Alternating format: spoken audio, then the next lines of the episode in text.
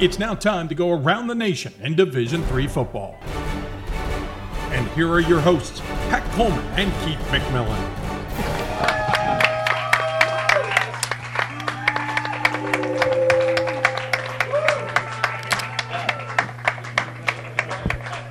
And ladies and gentlemen, that was just uh, the most outstanding player of the twenty sixteen Stag Bowl, Blake Jackson, getting a nice round of applause. And thank you for joining us, uh, everybody, here at Mac and Bob's for the Around the Nation podcast, and, you know, all sorts of other post-game uh, celebration and festivity here after Stag Bowl forty-four with Mary Hardin-Baylor. Not Mary Hardin-Simmons, right? Mary Hardin-Baylor defeating U W Oshkosh, not U W Whitewater, by the score of ten to seven. I'm Pat Coleman, the executive editor of d three football dot com, joined by Keith McMillan here. And uh, Keith, first of all, I'm going to be honest with you, I'm just glad you were able to get here today, because I think you started the day somewhere in upstate New York and spent about three hours waiting in an airport for a, a plane that it turned out never actually left. Yeah, but the people didn't come out here to hear about my travel struggles. I, I want to talk about Mary Hardin-Baylor finally winning a national championship. Yeah. Yeah. yeah. and uh, that's the... the The uh, subject of the story that you wrote about. Uh, you guys, uh, people can see it if they haven't already. Can see it on d three football dot com. It actually, they can pull it up on their mobile device right now as well. Uh, one of the things that we do, of course, in the course of this podcast is we uh, hand out our game balls from the Stag Bowl. We uh, will talk about if uh, you know where things might fall in our final top twenty-five ballots, and the uh, rest of the the other twenty-three voters are, are having their say over the course of the uh, previous and next twenty-four hours. Uh, we have to uh, we have yet to decide who our offensive and defensive players of the year will be, and as well as our coach of the year. So we typically discuss that through uh, uh, on the air here as well. And uh, but you know, uh, first of all, just uh, for you, the uh, the defensive guy, right, on our podcast. This is a this was a a final two weeks of the season. You must have just reveled in. It was great. The the. Um The art of tackling is not dead, right? I mean, you see players come up and make open field tackles.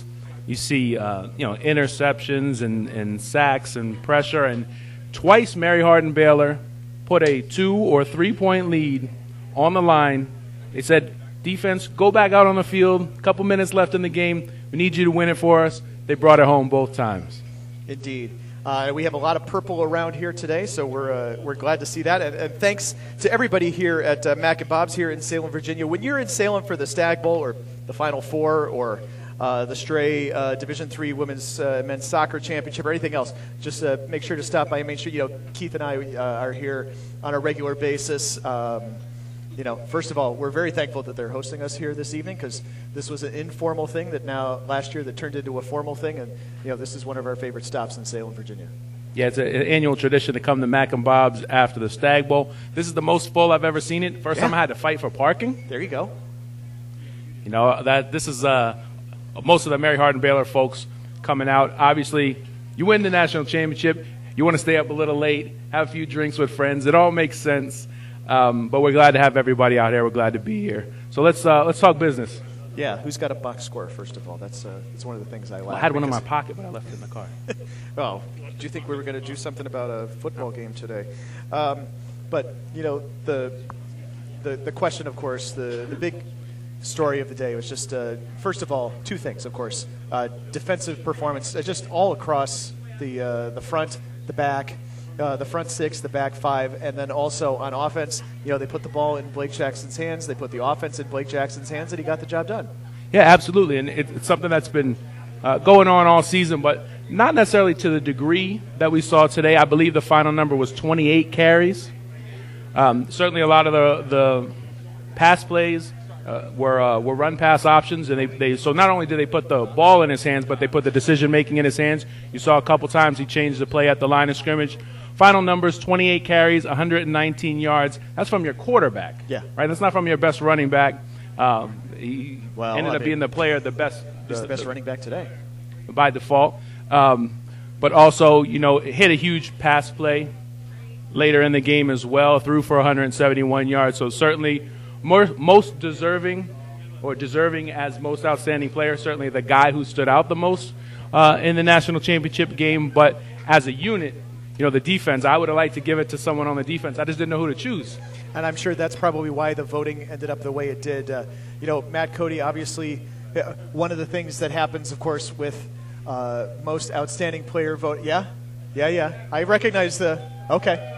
Yep. Matt Cody's dad uh, over here in the uh, audience today.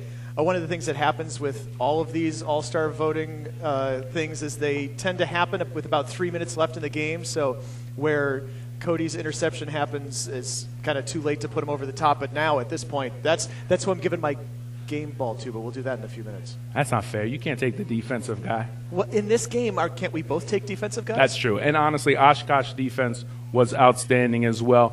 Matt Cody, I thought, really started to come on in the second half. There was uh, the first drive when uh, Oshkosh had the ball. He makes tackle on third down, in on the tackle on fourth down, finishes with two tackles for losses and an interception. Uh, ten total tackles um, so to lead the team. Keith Reneke had nine, Reggie Wilson had eight, DeAndre Jackson seven, Baylor Mullins, who's all over the place uh, during the game, he has six tackles. So you can just see what a team defensive effort it was.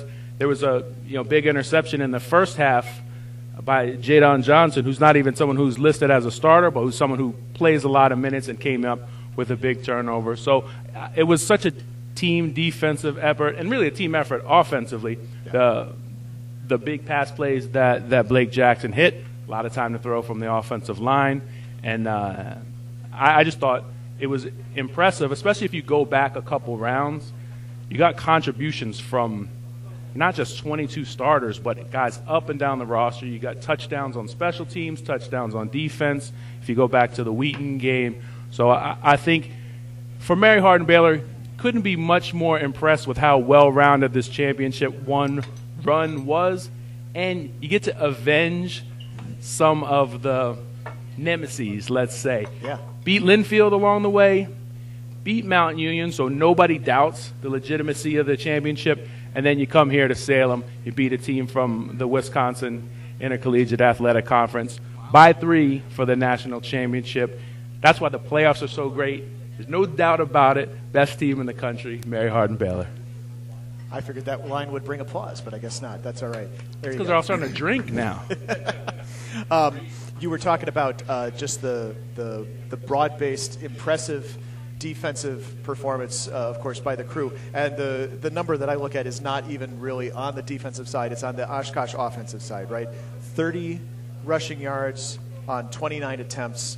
Um, you know, you can pretty much do the math, right? Uh, whatever uh, one and one twenty-ninth is, that's pretty impressive. And you know, even Dylan Hecker with uh, thirteen carries for twenty-nine, there was just no, there was nowhere for them to run, and they tried so many times to get to the edge, and they didn't get close. Nope.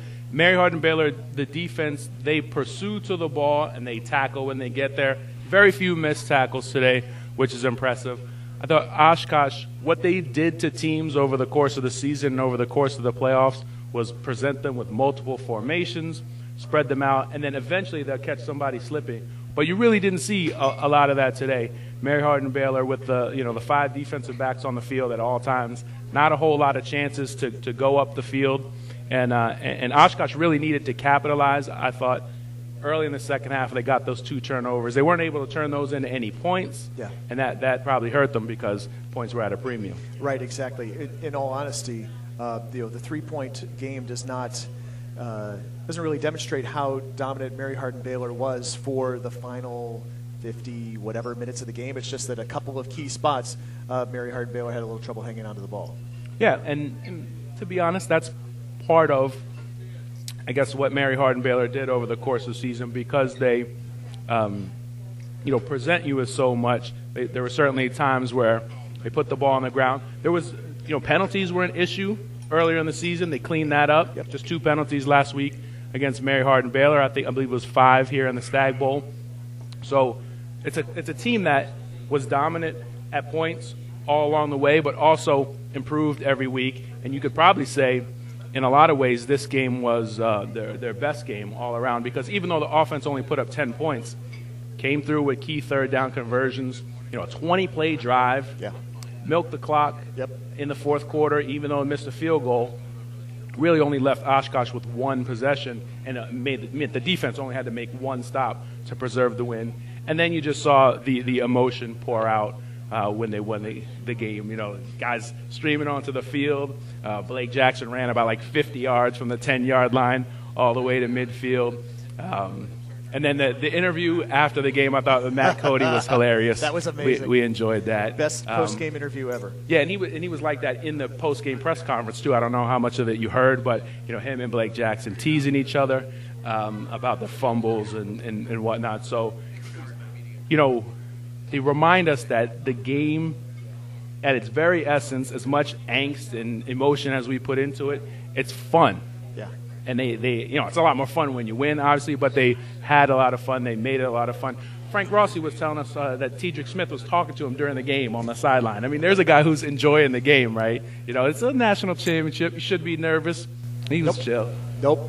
Um, we were reflecting on the um, after the game on the when we were still on the air about the, you know, having been there not quite at the beginning of the Tedrick Smith career arc, but pretty close to it. You know, he had that huge breakout game when uh, when I was down there for the opening of the stadium back against Wesley back in two thousand thirteen. You know, it's kind of hard to believe that that was that was still him as a freshman, and you know, just this amazing uh, career that he's had over the, the course of those uh, four seasons since.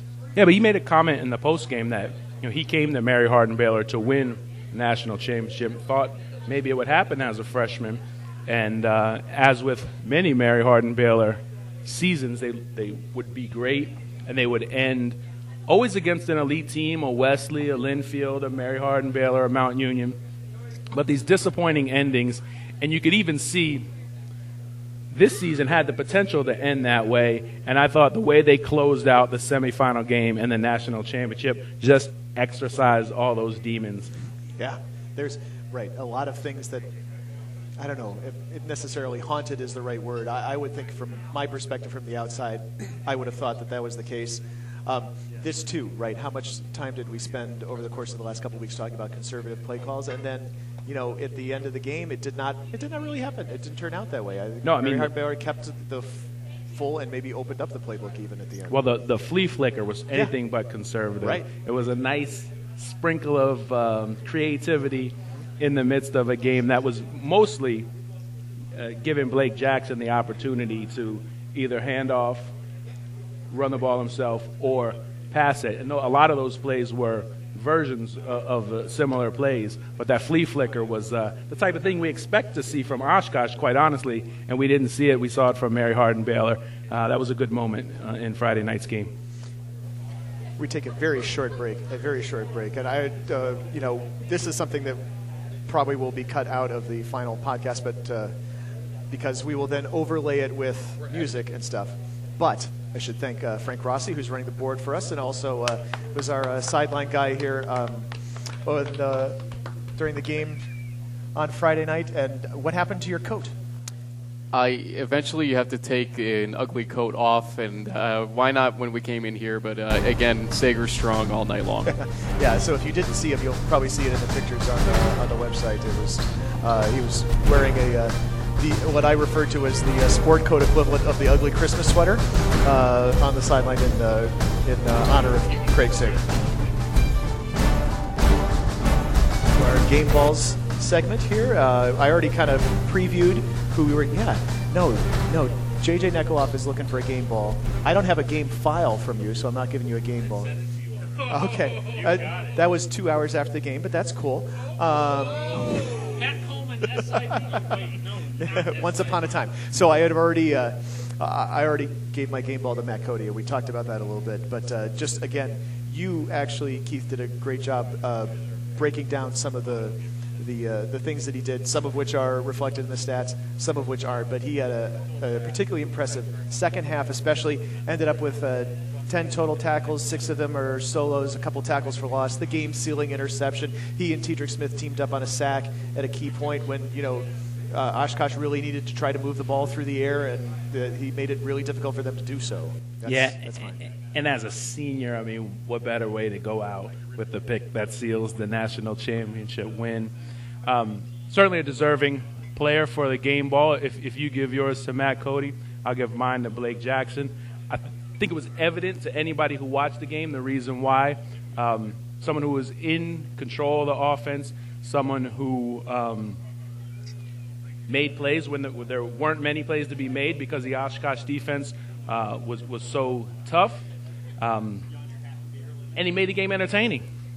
You know, for a game that only seventeen points scored, it, it was actually a lot of fun to watch Blake uh, out there with the ball, spreading the ball around, the passing game, running the bubble screens, and then, of course, tucking it and running it himself when necessary. So that's a that's a fair game ball. And, uh, yeah, if you want to give him the mic, yeah, where we, we could, uh, if we can find him. Adam Turr is uh, coming and bringing him over right now. Uh, Frank Rossi's going to wire him up for sound. Uh, how about this? This will be the first time that we've had this happen, right? What, a live game ball presentation? A live game ball presentation. Did you bring the ball? But again, yeah, did you bring the ball? No, these are, where's the ball? Folks, these are figurative game balls. I'm well, not sure if you've, I, I would you say followed this, along though, on the podcast. You know, we don't actually send a ball I would to say somebody. This, though, Blake is no longer an N C A A student athlete. I think we could give him a game ball. But he's got he's got a national championship hat. He's got a shirt on. He got plenty of swag already today. All right, uh, toasted yeah. crackers. I'm not sure I can give him those. Maybe I can give him a bagel. Like, with uh, interview him or something here. Yeah, Blake. Uh, first of all, congratulations! Uh, amazing season, amazing uh, evening tonight. Just, uh, you know, obviously you've had now a couple hours to let it soak in. So certainly you have uh, a gr- uh, great big picture perspective. Tell us how it feels. Uh, to be honest with you, to be honest with you, right now, um, it still hasn't hit me yet. I don't think it'll hit me until we get back to Texas tomorrow. But, uh, man, you know, uh, I wouldn't rather – I wouldn't want to do this with any other team, with any other group of guys. Uh, every single every single player on that team, I love every single one of them, coaches too. You know, Blake, when I was talking with Coach Fred for our uh, preseason preview back in July or August, he was beginning to talk a little bit about the stuff uh, that he talked more about tonight and over the course of the last couple of weeks about the, the kind of, you know, heart-to-heart, the, the meeting that took place over the offseason, right, in January, where you kind of, um, you know, kind of reset goals and kind of reset the direction of this program even a little bit. How, tell us about that from your perspective. Well, you know, when we came in uh, after losing to Linfield last year uh, in, in January, you know, there was a couple guys on our team that we felt like, you know, we needed to have a serious talk with and see if they were really all in for this program. So uh, after doing that, you know, we had to let go of some guys and the guys that didn't get on board. And, um, you know, it was hard because those guys are, you know, your brothers and you, you your friends. You see them every single day. And uh, but it was something that we had to do. And that's where we started at, and just it was a change of leadership that really contributed to this season. And um, man, Coach Fred did a great job with that. You know, there are probably, I guess, times or, or losses that hang with a lot of teams, but you guys were able to take that and uh, and really use it as fuel to get back here. Was there any point during the the course of the season where you doubted that uh, that it might all pay off, or, or were you kind of in belief the whole way? And uh, you know, you can look back on that moment and, and, and realize you actually took what you learned from the loss, put use it as fuel to uh, to get back. Um, I'd have to. The first thing that pops in my mind about a loss is that Linfield game last year. Um, you know, there was never at one point of the season uh, that I felt like we weren't going to be the guys on top at the end.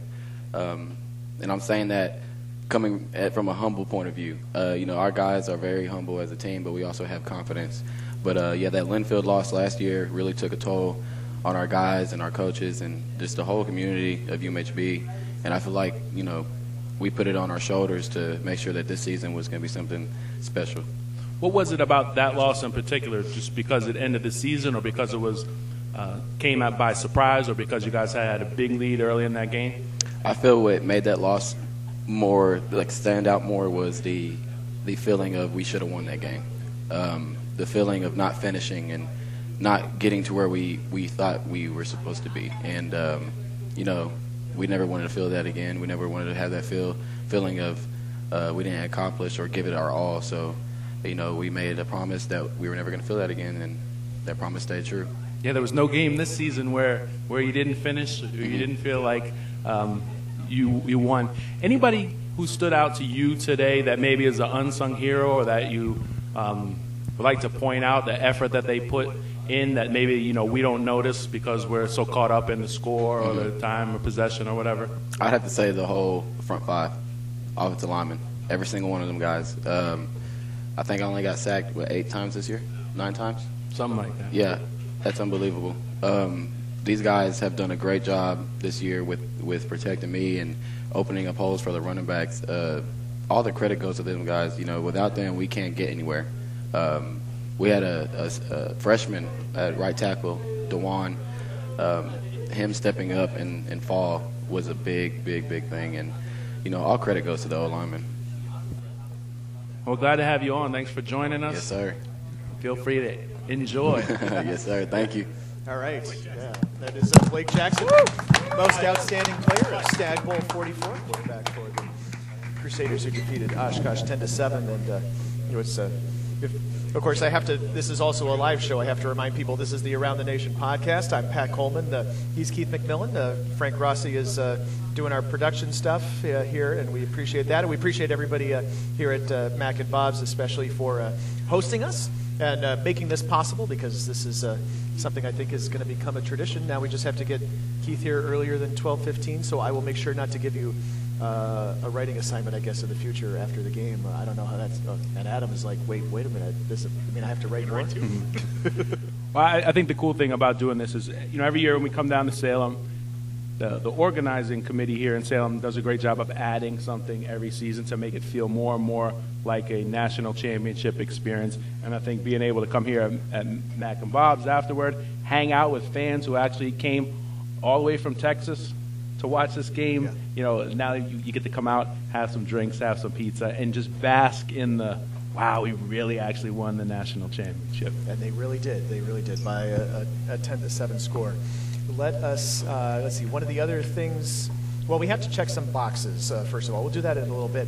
Um, I want to go back to the, uh, you know, late in the game, the, the decision that I guess nobody asked Oshkosh about, at least nobody in the post-game news conference asked them about, but we'll get another opportunity to kind of talk through it here. Uh, you know, they have the opportunity to send the field goal unit out and attempt a fifty-two-yard field goal, uh, which would have tied the game um, with a kicker, Uh, you know, Eli Wetstein, who had connected from fifty earlier in the season, sixteen to twenty-two on field goals over the course of the year, uh, and they chose not to. And obviously, we're all with the benefit of hindsight right now. But uh, you know, going back to in the moment, that obviously clearly a uh, clearly a decision that uh, they're going to be thinking about for a while. Yeah, fourth and ten is tough to convert, no matter what, but especially against the Mary Hardin-Baylor defense. But fifty-two-yard field goal, your odds are not that great anyway. Um, Wetstein had, had missed a key field goal against John Carroll, so I don't know how they were feeling about whether they were really confident in him or not.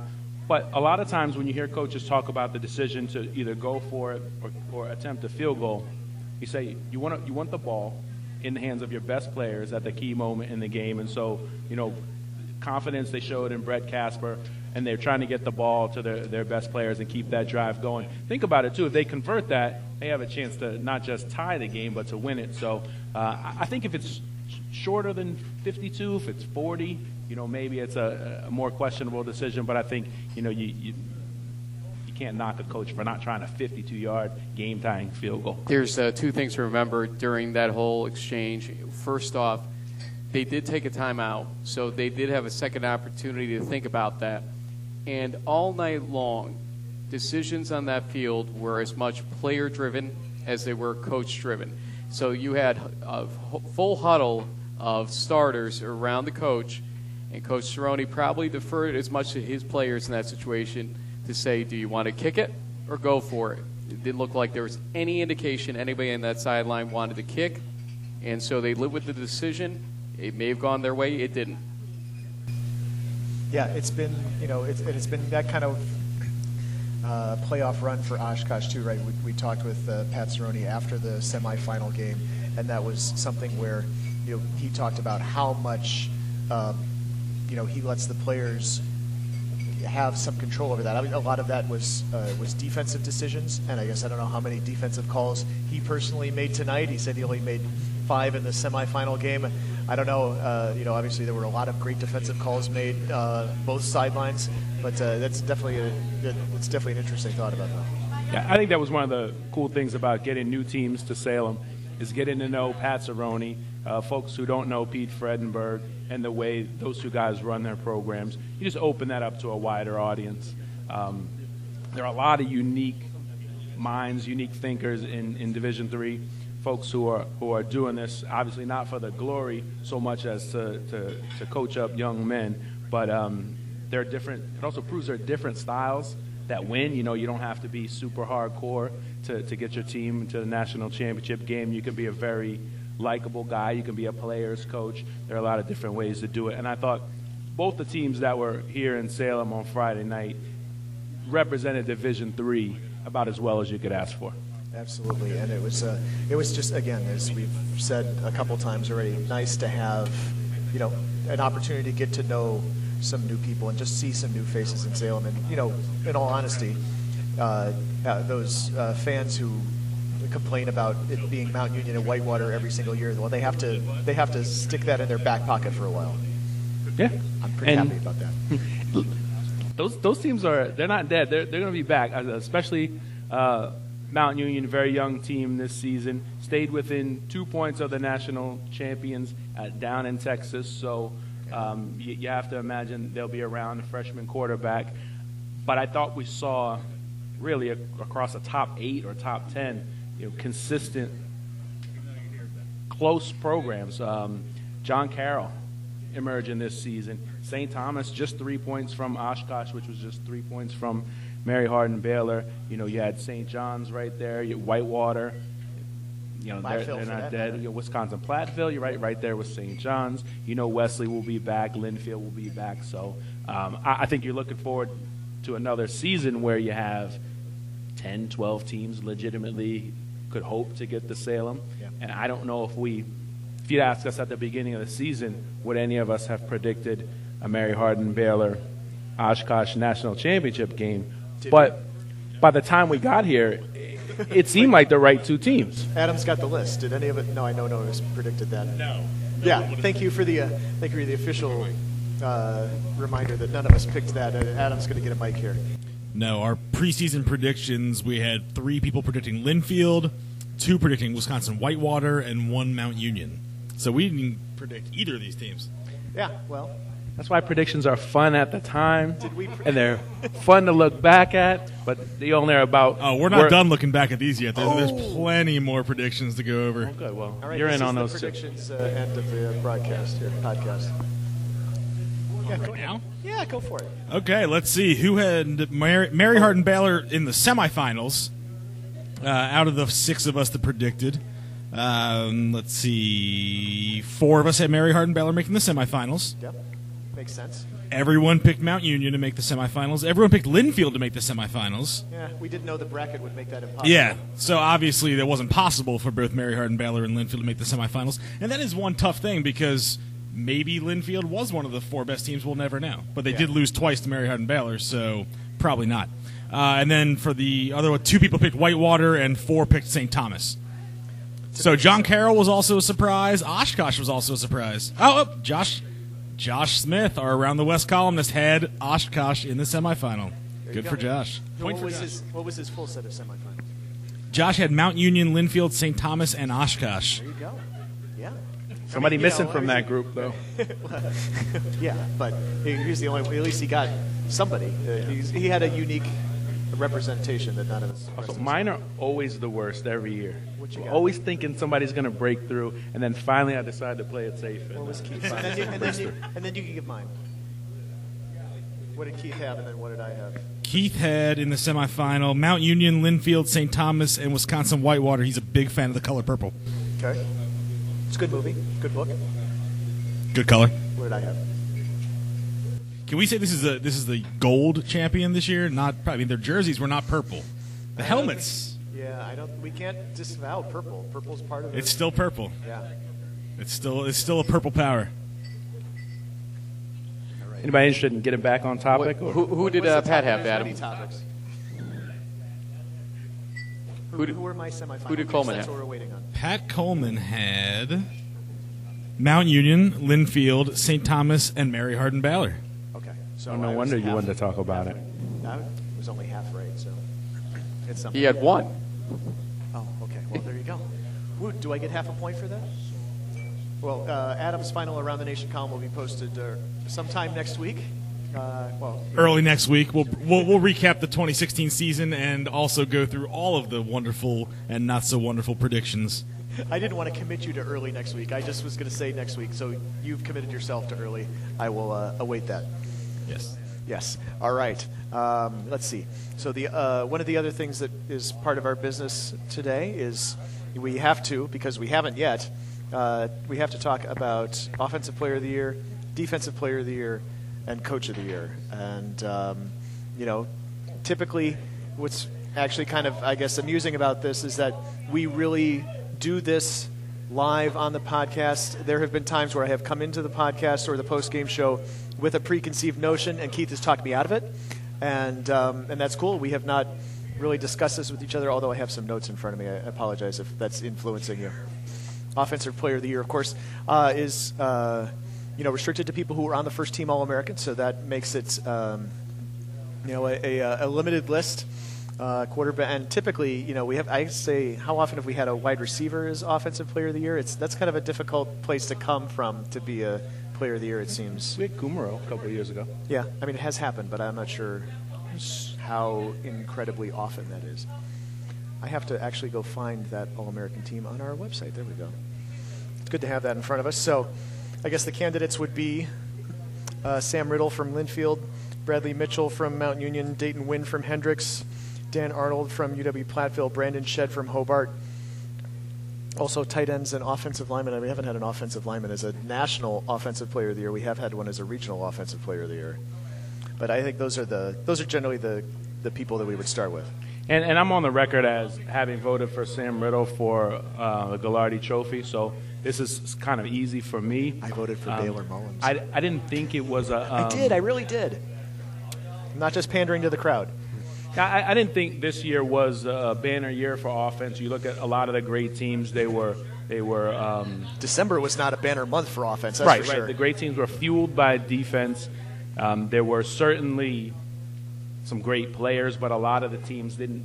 They didn't have like one guy that piled up all their numbers. Right. So, uh, so yeah, when you look at this All-American team, the All-American running backs: Bradley Mitchell, Dayton Wynn, Dan Arnold, Brandon Shedd.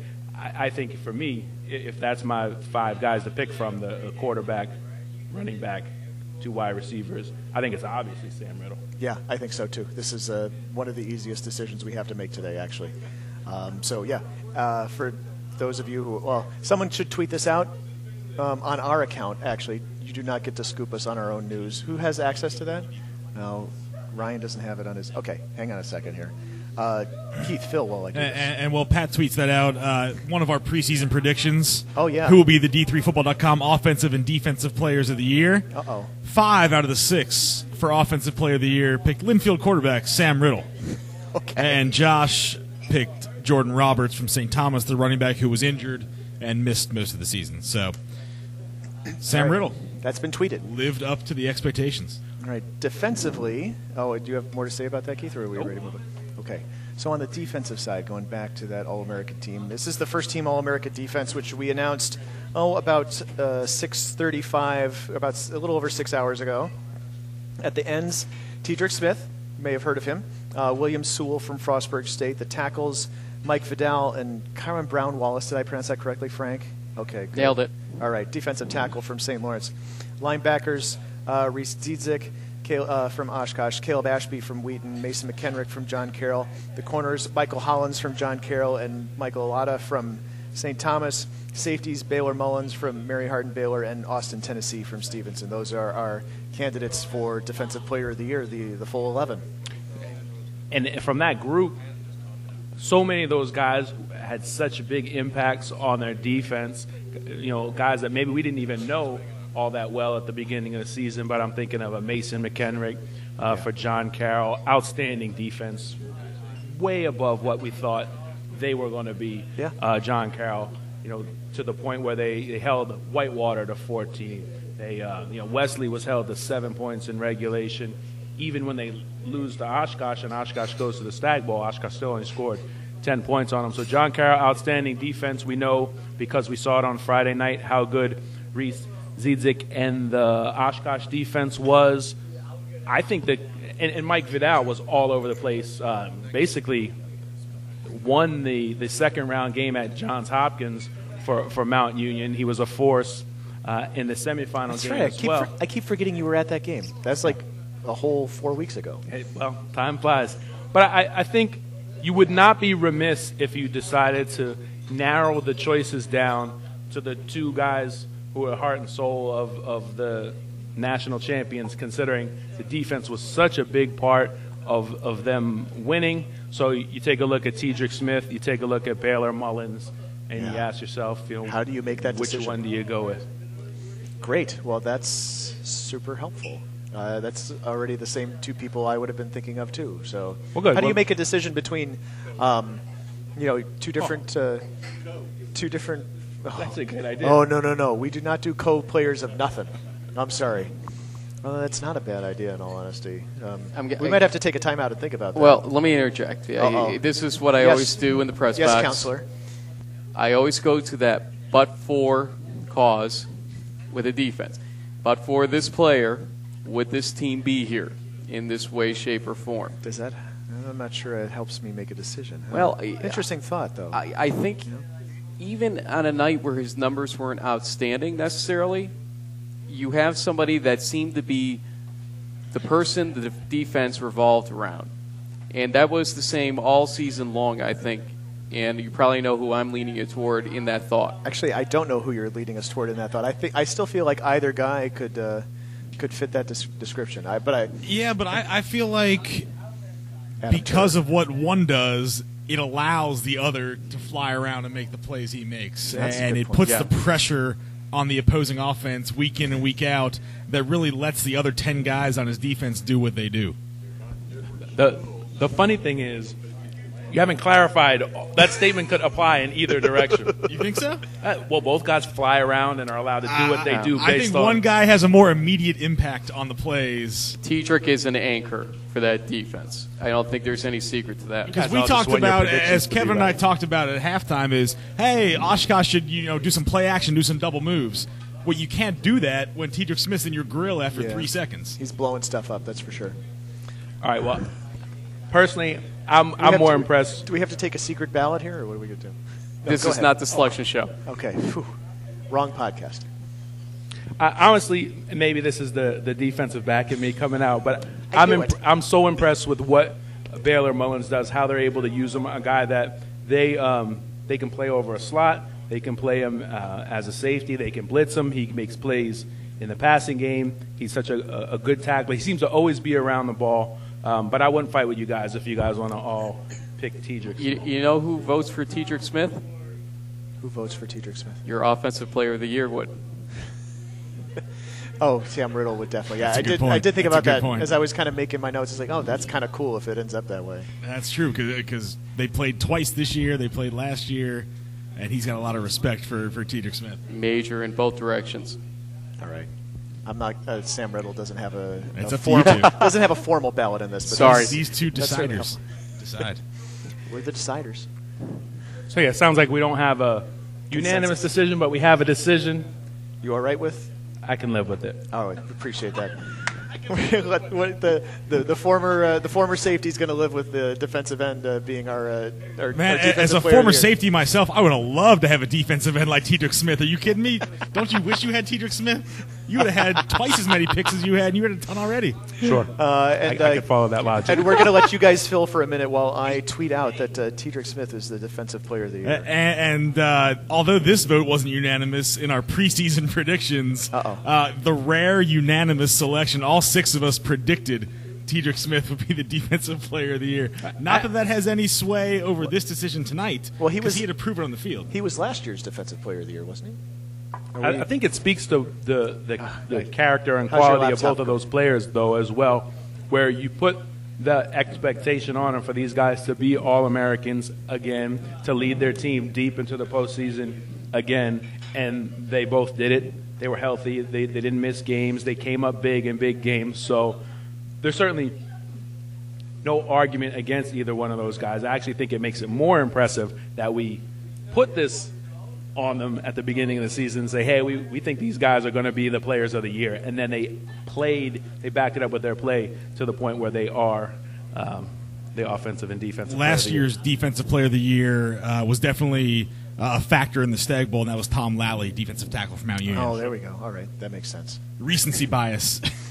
we we are always swayed by a big Stag Bowl performance, as well, we should be, because if you get to the Stag Bowl, you're probably one of the best players in the nation. That yeah, that certainly teams do not get to the Stag Bowl without having many of the best uh, many of the best players in the nation.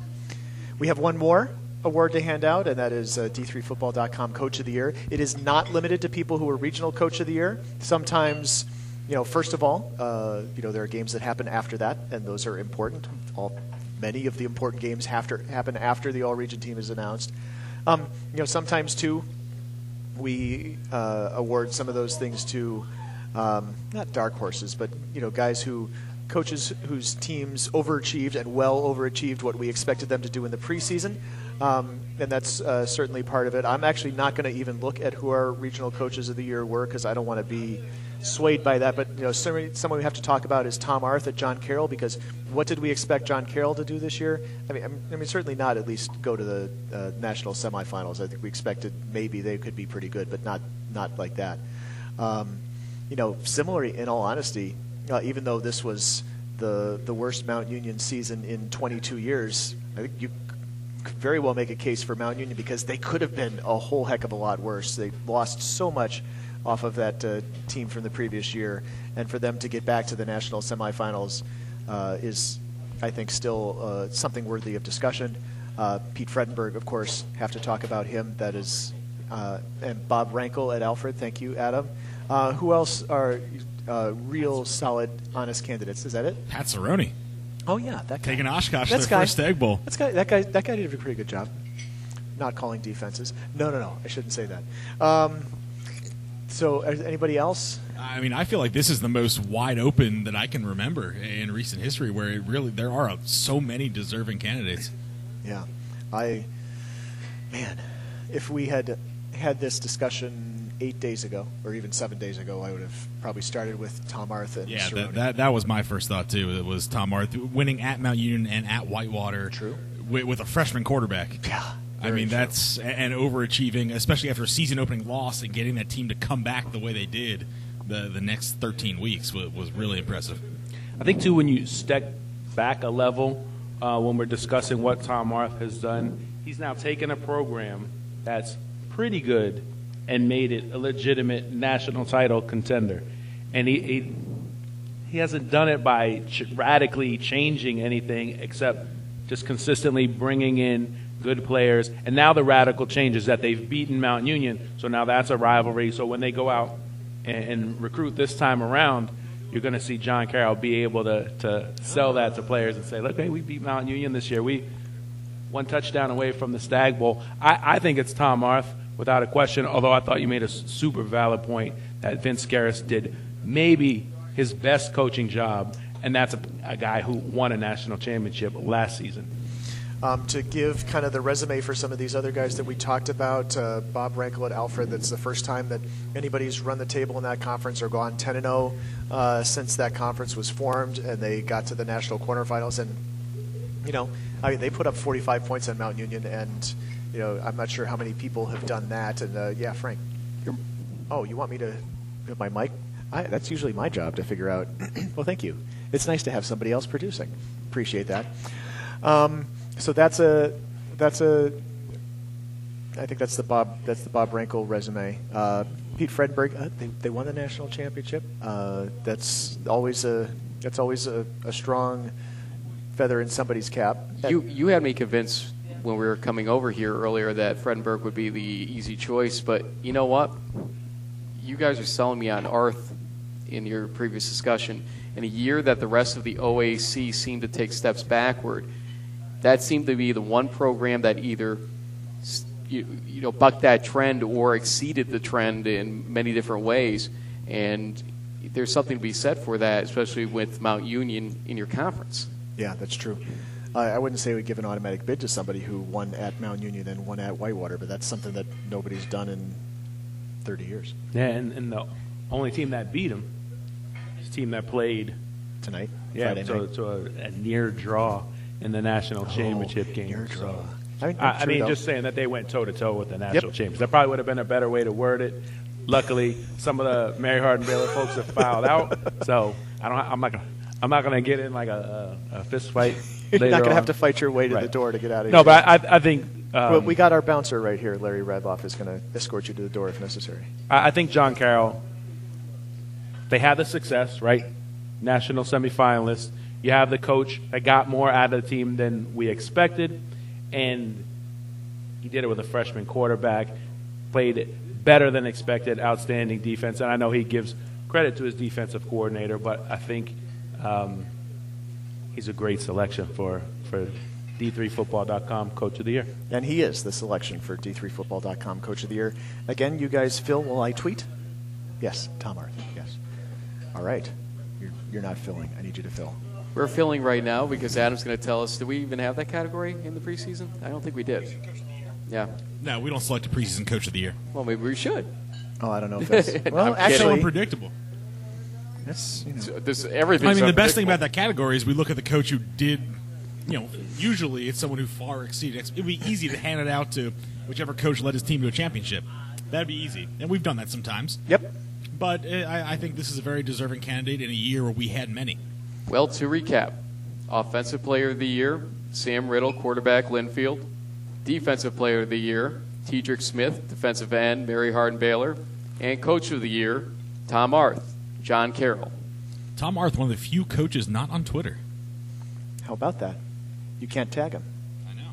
You need to hashtag Twitterless Tom Arth, right? Isn't that the, is that still the convention? Do we still do that on Twitter? All right. We'll just tag J C U football. There you go.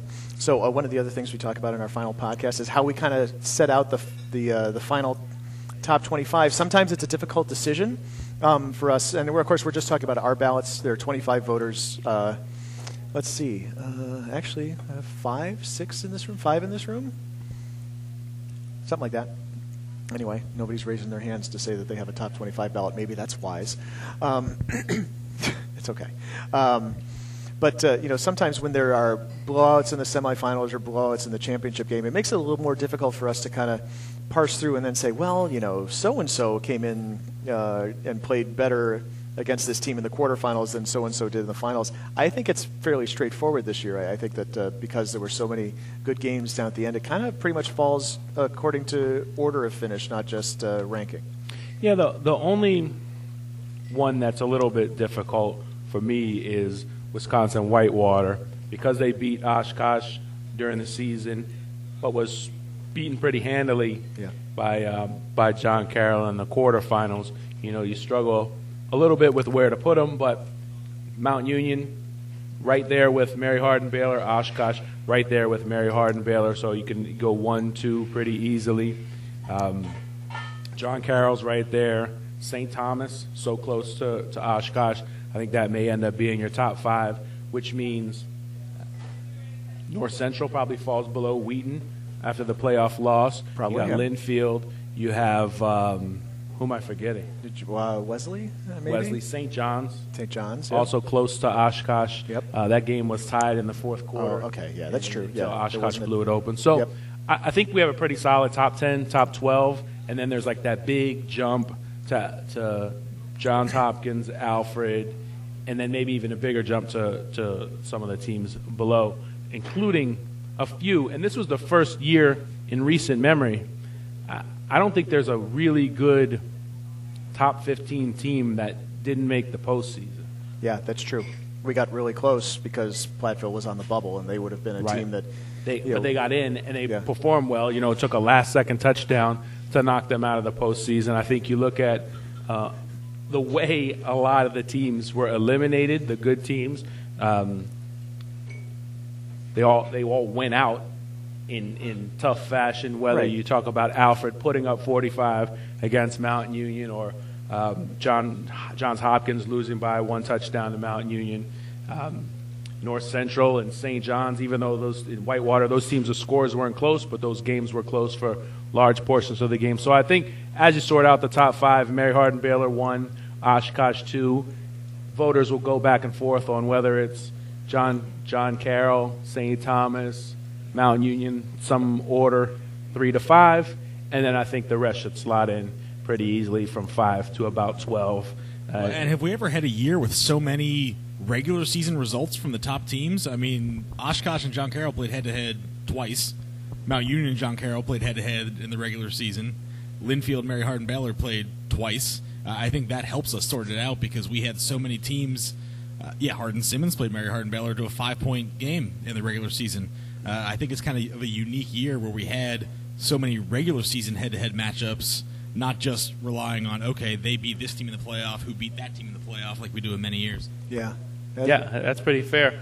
And, uh, w- I mean, one team that, that leapt up for me a little bit during the postseason is, is Wheaton, uh, not only beating North Central, but they were they were tough against Mary Hardin-Baylor. Mary Hardin-Baylor really blew that game open with special teams touchdown, a defensive touchdown in the third quarter, but they didn't, they didn't go up and down the field against them. Uh, just looking at the top final top twenty-five, twenty-two of the twenty-five teams made the postseason. Uh, the top twenty-one all made the postseason. Uh, number twenty-two, Saint John Fisher, was the first one left out. And we talked about in a previous podcast about how well the poll stood up. It seemed in very many cases, especially through the up to the quarterfinal round, the higher-ranked team won almost every possible game. And our poll was early on Mary Hardin-Baylor as number one. Ah, well, it, yeah, the A F C A will only have Mary Hardin-Baylor number one in its final poll, and we've had it that way for a few weeks now. And, and we had, they had voters almost from the very beginning. Yeah, exactly. Uh, at the moment, you know, I we would I would like to say we'll have the poll out on Saturday. Uh, I only have eleven, uh, one in my email, so I have twelve of the top twenty of the twenty-five top twenty-five votes now.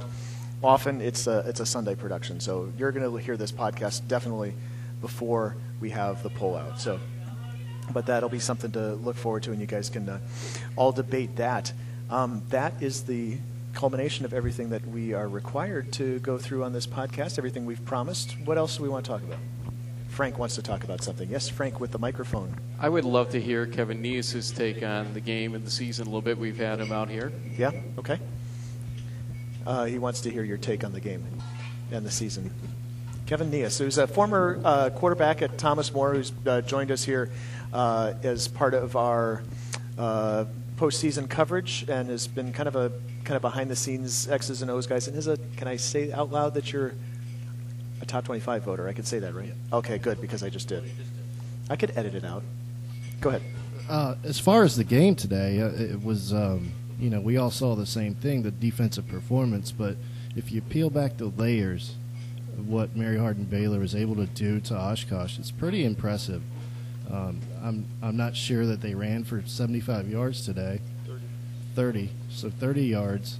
Um, and they were able to defend the pass at the same time. That's impressive to be to be able to defend like that, both the running game and the passing game.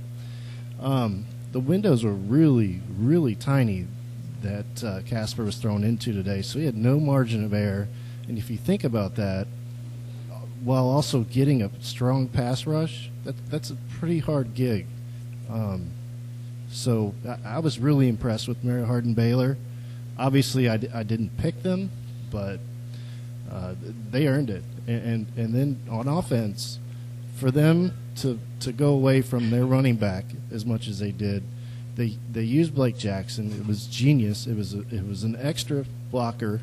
Um, so that was that enabled them to hold the ball and, and wear down the defense. Yeah, I, I think what you pointed out stood out to me. The way Mary Hardin-Baylor is able to play six guys in the box defensively and yet have seven guys in coverage, right? The math doesn't add up. It's because the four two five defense lets those linebackers, and because their front four is so good at getting a pass rush, I can only recall one time where they dialed up a blitz, and it didn't help them, to be quite honest. So they can play their base defense or a version of it almost the entire game, have five defensive backs on the field. They can drop seven into coverage with the linebackers because they get a good rush with those four. And so if you dig a little bit deeper even into that, the simplified game plan, you said it's the base defense. They didn't make mistakes out there. And, and a good team like Oshkosh would take advantage of a mistake. Yeah, they gave up some passes, but you know, Oshkosh made the, the national title game as well for a reason, but they they kept it simple and, and let their players play. Yeah, and the whole gist of the Oshkosh offense, and you see this when you watch Saint Thomas play as well, is to throw a bunch of formations at you, get your def- the defense thinking, and then they're going to catch you somewhere with a mismatch or catch you out of position, and you almost never saw that today. And then again, you know, I can't harp on it enough, the way Mary Hardin-Baylor comes up and tackles. So when they, the whole idea of keeping plays in front of you only works if your guys come up and finish those plays off. Let me ask anybody, does one of these teams, both of these teams, return to this game next year based on what you saw tonight or in the playoffs? Well, I can... Oh, go ahead. I, I think Mary Hardin-Baylor definitely could. Um, it de- depends on how the kids step up, but it's a simple system if they have the same kind of kids in the spots. So they're going to grow into their role. It's going to take some time, but I think you, you could see a Mary Hardin-Baylor team peaking in Week fourteen next next year. See, I would say Mary Hardin-Baylor, very senior-laden team. A lot of uh, seniors on defense and offense, and a lot of their special players are seniors, whether it's Blake Jackson, Baylor Mullins, Cody, Tedrick Smith. They're going to lose a lot. Now, programs like that, there's depth behind it, but how quickly can you get those those guys who were part-time players or were practice players, how quickly can you turn them into gamers? Uh, that's going to be tough. But who else is bringing a whole lot back? I don't know, maybe uh, Saint Thomas. Who else are we Mountain talking Union. about? Uh, Mountain Union, of course. Bring John Carroll have its quarterback back. Brett Casper, just a junior. Hecker, just a junior for Oshkosh. So, uh, and some of those linemen for Oshkosh, also juniors. Whitewater will settle on one quarterback next season, probably be Cole Wilbur. Well, so, Chris Nelson graduates, so. That's, that's why I said probably will be good. Cole Wilbur. Good. I see but, where you're going know, there. I know. No guarantee, right? They tell you in the journalism business, you say expected to, or yeah, yeah. you don't, you don't say something That's will true. happen. That's right. Um, so, yeah, I, I think it's going to be tough for Mary Hardin-Baylor to repeat because they're such senior-laden team on both sides of the ball. If I had to pick one of the two to get back right here as we sit here, I'd say Oshkosh, but never underestimate the defending champion, especially if it's a program that's been good for as long as Mary Hardin-Baylor has. Got to be another wave of guys right behind them. Well, and it seemed one thing they did this year was they shook up the culture a little bit this year. You know, we heard Coach Fredenberg talk about, you know, weeding some guys out that, that weren't good. No matter how talented they were, if they weren't all in for what the program wanted to achieve, they were gone. And sometimes it's as simple as changing the culture of a program. Uh, even a successful program, taking that next step sometimes involves shaking things up a little bit, and that's what they did. Uh, now, are they going to have enough talent back next year is the big thing. I think we're looking at next year something very familiar to all of us here in Salem, and that's the O A C champion and the W I A C champion. Who's that going to be is going to be a fun question because those are going to be highly competitive conferences next year. Uh, you know, you you look at Platteville. You yeah. can't forget about Whitewater. Oshkosh has a target on their back now. LaCrosse, they, they didn't win the conference championship this year. LaCrosse is going to get better. Don't too. think about yeah. Don't forget about LaCrosse. I mean, River Falls is a program on the rise. I mean, that conference just gets more and more competitive every year. And then the O A C.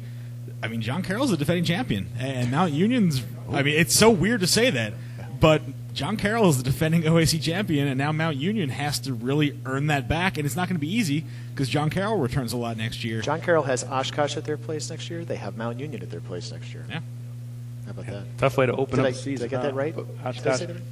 Yeah. If, if you guys each had to step back and, and take one, I guess, memory or something that moved forward, something that you kind of will hold on to from this season, um, what would it be? Do I start? I asked you. I appreciate that. I think the great thing about twenty sixteen is this is the year everything changed, right? Uh, I mean, it, whether it becomes a trend or not is, you know, yet to be determined. But uh, Mount Union lost a regular season game. Mount Union didn't get to the Stag Bowl. Um, um, you know, Whitewater didn't even get to the national semifinals.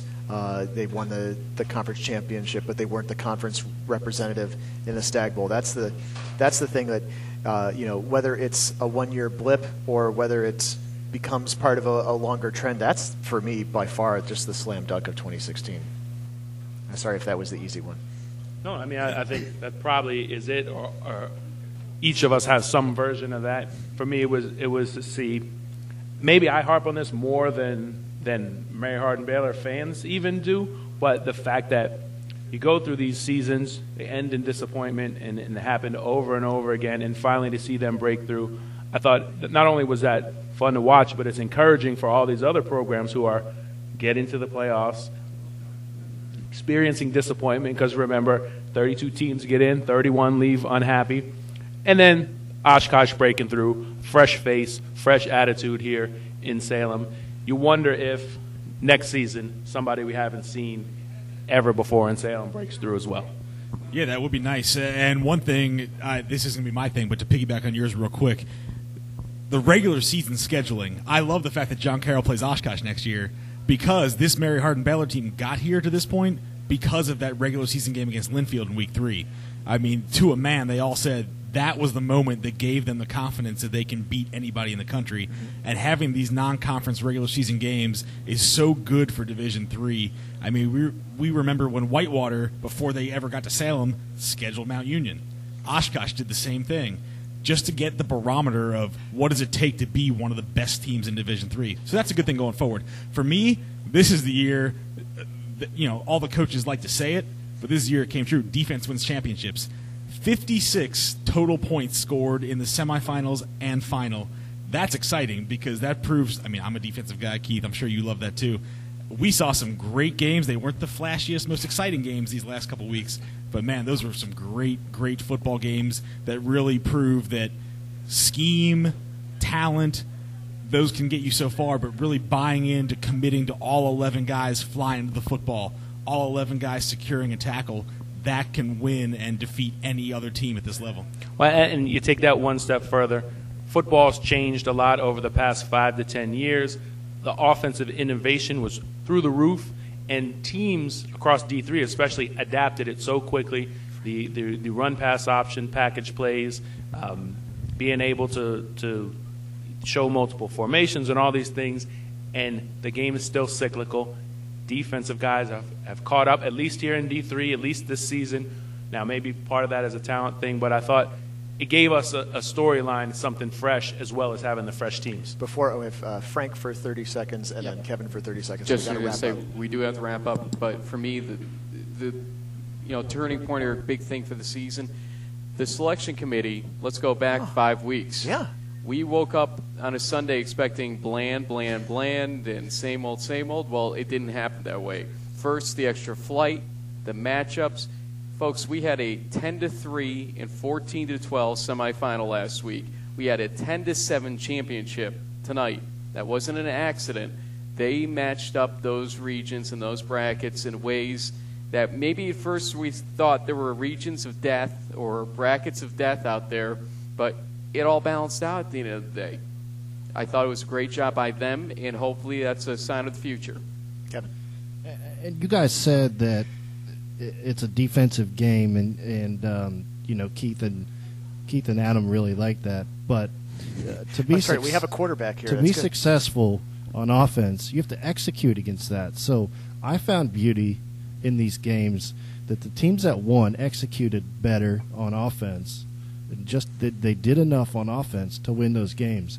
So I, I think that's what stands out for me as well, is you kind of do have to be balanced with a good defense and an offense that can score points against a really good defense. So that's that's my my takeaway. And a, a fantastic twenty sixteen Division three football season it was. Keith, I'm going into the credits. Do you have anything else you want to throw in before we throw out? Absolutely not. See you next year. Well, see you in January, right? But this was Around the Nation podcast number one hundred sixty-seven for December seventeenth, twenty sixteen. Thanks for listening, and uh, tune in and check out the rest of our Stag Bowl coverage on d three football dot com. If you like this podcast, please consider rating it, subscribe to it on your uh, in iTunes, your podcast player. That'll help other football fans find it. And thanks for following Division three football on d three football dot com. The executive producer of the Around the Nation podcast is oh, that's me. That's Pat Coleman. Production assistance provided by Dave McHugh. Thanks to our hosts here at Mac and Bob's. Thank you, everybody. A, a round of applause for Mac and Bob's. And thanks to Frank Rossi for producing, and, of course, uh, to the creator of Around the Nation on d three football dot com and my co-host, Keith McMillan. Yeah, Keith. Okay, got one clap. That's good. That's about uh, that's about what you and I deserve. Yeah, there we go. You can catch us next in January. We'll have a January podcast, uh, so stay tuned for that. Well, I mean, don't just sit by your phone waiting for that. It'll be about uh, probably five or six weeks. Uh, congratulations, however, to the Crusaders of the University of Mary Hardin-Baylor, uh, ten seven winners over U W Oshkosh in Stag Bowl forty-four. And also remember to use the D three F B hashtag on your tweets and Instagram posts. And are we going to do a rollout, I guess, is my question. Uh, yeah, thanks. Uh, thank you so much. I appreciate uh, appreciate Roo Crew being here, Mister Page. Yeah, you're, you're trying to cut me off. You're cutting me off, aren't you? I don't have control of the board. It's so strange. You could just cut me off at any second. I'm expecting him to just cut me off.